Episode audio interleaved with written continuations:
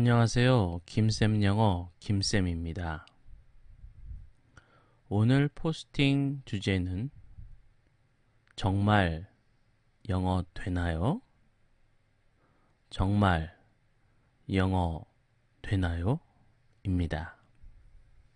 제목처럼 어른이 어찌 아기처럼 쉽게 영어가 될 수 있습니까? 라고 물으실 분들이 있을 것입니다. 그것도 아주 아주 아주 많이 있음을 김쌤도 너무나 잘 알고 있습니다. 김쌤이 아기처럼 어른도 쉽게 언어를 습득할 수 있다고 한 이 말이 믿기 쉬운 말이었다면 김쌤이 25년간 연구할 필요도 없었을 것입니다.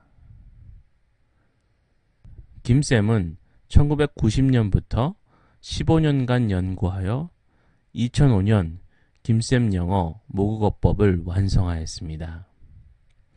그 후 아기가 정말로 이 방법대로 모국어를 습득하는지 확인하였습니다. 어떻게 말입니까? 그 유일한 방법은 자녀를 낳아서 직접 키워보는 수밖에 없었습니다. 김쌤은 현재 자녀 셋을 두었습니다. 첫째는 초3이고, 둘째는 초1, 셋째는 5살입니다. 모두 남아이고, 각기 개성이 뚜렷이 다른 아이들입니다.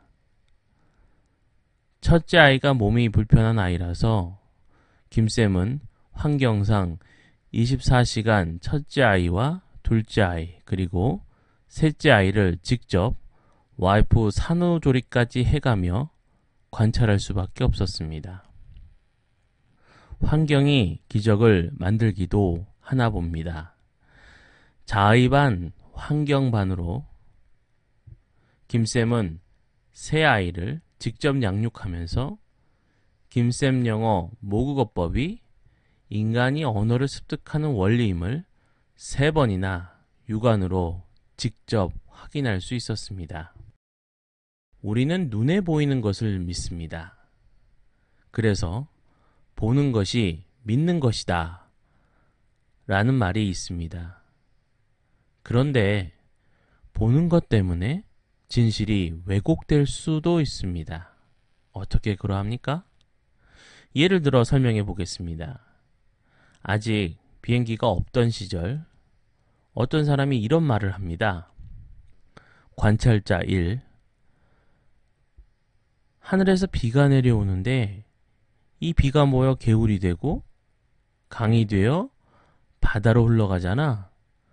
그렇다면 하늘에 엄청나게 많은 물이 있다는 것인데 그렇게 많은 물이 하늘에 있을 수 있다면 무거운 돌덩이나 쇠덩이도 하늘에 떠 있을 수 있다는 것 아닐까?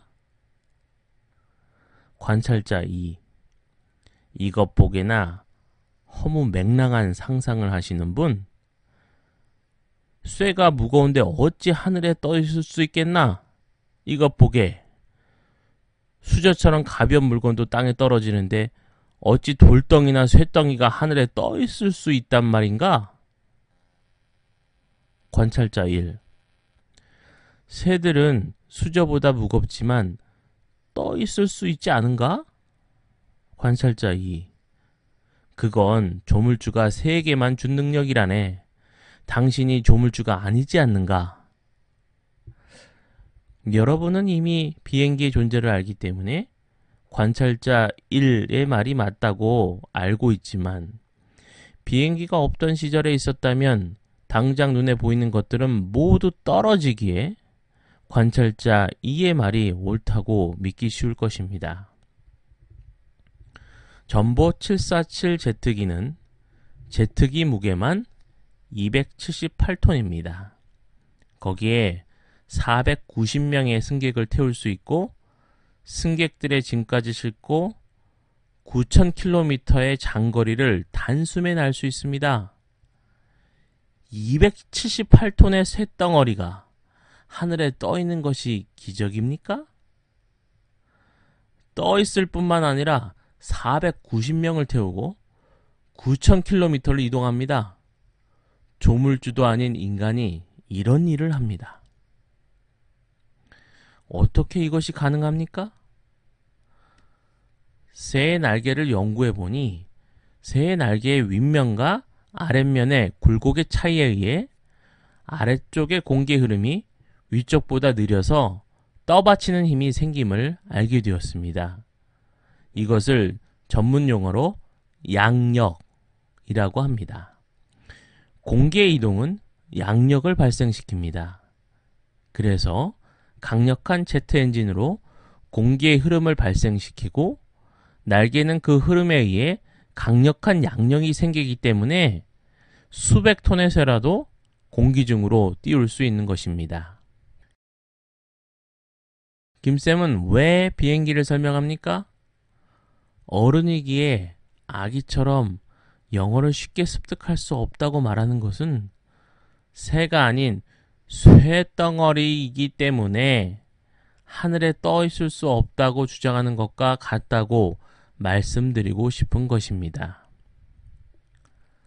아기는 뇌가 덜 발달하였고 부끄러움을 모르고 엄마를 신뢰하기 때문에 저절로 언어를 습득합니다. 그런데 어른은 뇌가 발달하여 분석하기를 좋아하고 경험에 의해 판단하여 의심이 많습니다.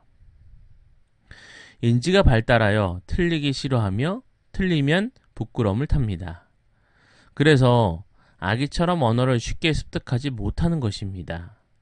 이것이 새가 쇠와 다른 점처럼 아기와 어른의 다른 점입니다.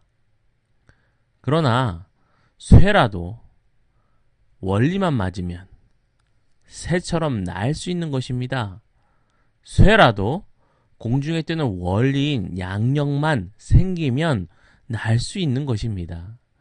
이와 마찬가지로 모국어 습득의 원리만 맞으면 어른이라도 아기처럼 언어를 쉽게 습득할 수 있고 오히려 더 빨리 습득할 수도 있는 것입니다.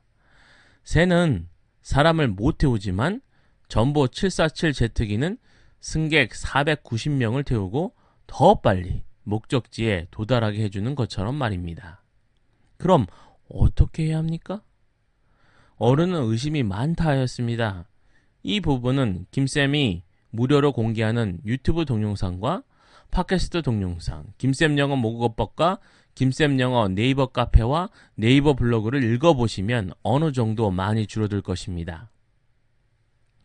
어른은 틀리는 것을 싫어하고 틀리면 부끄러움을 많이 타기 때문에 아기처럼 막 말을 던지기 어렵다고 말씀드렸습니다.